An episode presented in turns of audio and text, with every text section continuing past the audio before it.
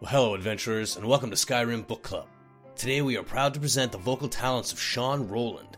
Sean is a musician, voice actor, and host of the Bombshell Brothers YouTube channel. Listeners will be particularly interested to know that he is also the voice talent behind the upcoming re release of the Skyrim mod Read Aloud Books.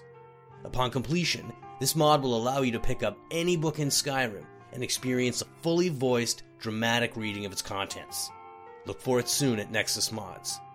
We're delighted to have Sean contributing to the show, and we have no doubt that you'll look forward to the high quality and remarkable talent he brings to each of his readings. Until next time, my friends, enjoy the book. 10 Second Seed 2920. The Imperial City, Cyrodiil. Your Imperial Majesty, said the potentate Versidue-Shaie, opening the door to his chamber with a smile. I have not seen you lately. I thought perhaps you were indisposed with the lovely Rijja. She's taking the baths at Mir the Emperor Reman III said miserably. Please come in. I've reached the stage where I can only trust three people. You, my son the prince, and Rijja, said the Emperor petulantly. My entire council is nothing but a pack of spies. What seems to be the matter, Your Imperial Majesty? asked the potentate Versidue-Shaie sympathetically, drawing closed the thick curtain in his bedchamber. Instantly, all sound outside the room was extinguished, echoing footsteps in the marble halls and birds in the springtime gardens. I've discovered that a notorious prisoner, an Orma tribeswoman from Black Marsh called Catchica, was with the army at Caer Suvio while we were encamped there when my son was poisoned, before the battle at Bodrum. I'm sure she would prefer to kill me, but the opportunity didn't present itself, the Emperor fumed. The Council suggests that we need evidence of her involvement before we persecute. Of course they would, said the Potentate thoughtfully. Particularly if one or more of them was in on the plot. I have a thought, Your Imperial Majesty. Yes, said Reman impatiently. Out with it! Tell the Council you're dropping the matter, and I will send out the guard to track this Catchica down and follow her. We will see who her friends are, and perhaps get an idea of the scope of this plot on your Imperial Majesty's life. Yes, said Reman, with a satisfied frown. That's a capital plan. We will track this scheme to whomever it leads to. Decidedly, Your Imperial Majesty, smiled the potentate, parting the curtain so the Emperor could leave. In the hallway outside was Versidue-Shaie's son, Savirien-Chorak. The boy bowed to the Emperor before entering the potentate's chamber. Are you in trouble, father? whispered the Akaviri lad. I heard the Emperor found out about what's her name, the poisoner. The great art of speechcraft, my boy, said Versidue-Shaie to his son, is to tell them what they want to hear in a way that gets them to do what you want them to do. I need you to get a letter to Catchica and make certain that she understands if she does not follow the instructions perfectly. She is risking her own life more than ours. 13 Second Seed 2920, Mir Corrup Cyrodiil.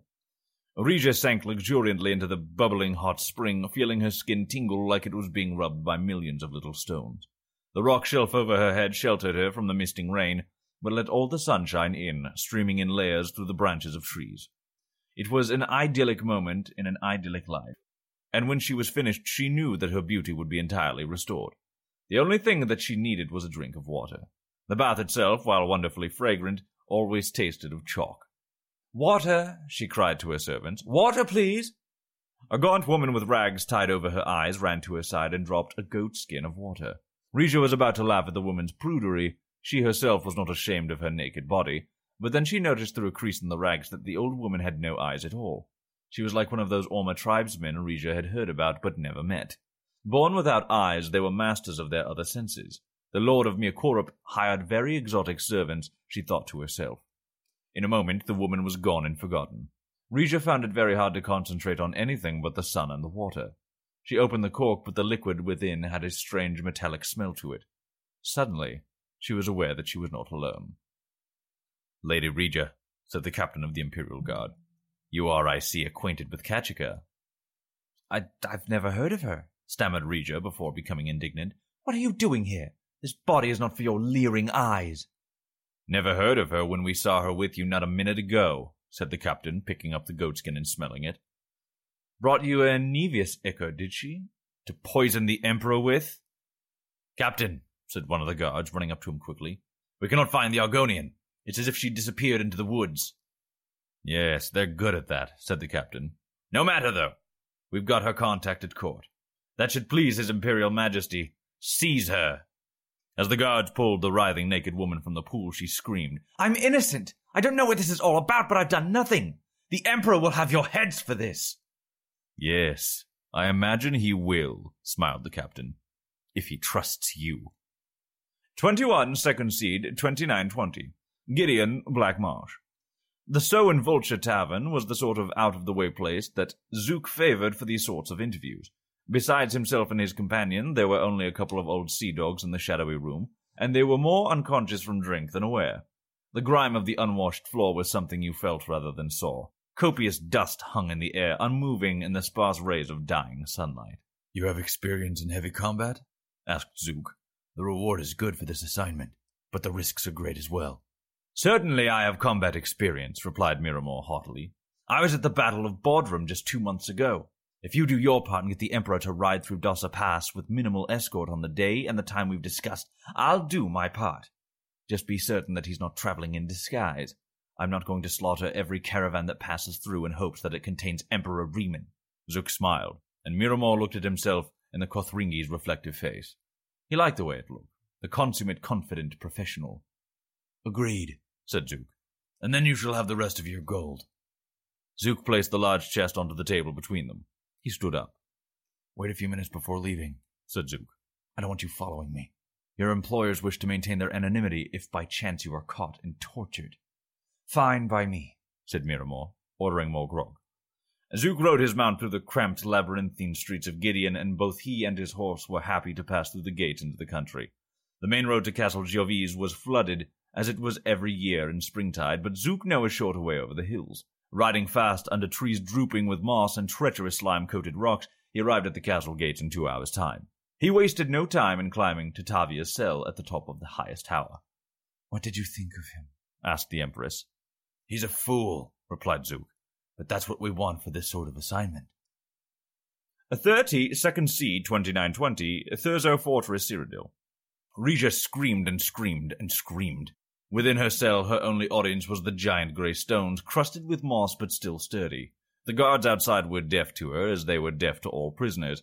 The Emperor, miles away in the Imperial City, had likewise been deaf to her cries of innocence. She screamed, knowing well that no one would likely hear her ever again. 31 Second Seed 2920, Cavus Rim Pass, Cyrodiil. It had been days, weeks, since Turala had seen another human face, Cyrodiil or Dunmer. As she trod the road, she thought to herself how strange it was that such an uninhabited place as Cyrodiil had become the imperial province, seat of an empire. Even the Bosmer and Valenwood must have more populated forests than this Heartland wood. She thought back. Was it a month ago, too, when she crossed the border from Morrowind into Cyrodiil? It had been much colder then, but other than that, she had no sense of time. The guards had been brusque, but as she was carrying no weaponry, they elected to let her through. Since then, she had seen a few caravans, even shared a meal with some adventurers camping for the night, but met no one who would give her a ride to town. Turala stripped off her shawl and dragged it behind her. For a moment, she thought she heard someone behind her and spun around. No one was there just a bird perched on a branch making a sound like laughter. She walked on and then stopped. Something was happening. The child had been kicking in her belly for some time now, but this was a different kind of spasm. With a groan, she lurched over to the side of the path, collapsing into the grass. Her child was coming. She lay on her back and pushed, but she could barely see with her tears of pain and frustration. How had it come to this? Giving birth in the wilderness, all by herself, to a child whose father was the Duke of Mournhold. Her scream of rage and agony shook the birds from the trees. The bird that had been laughing at her earlier flew down to the road. She blinked and the bird was gone, and in its place a naked elf man stood, not as dark as a Dunmer, but not as pale as the Altmer.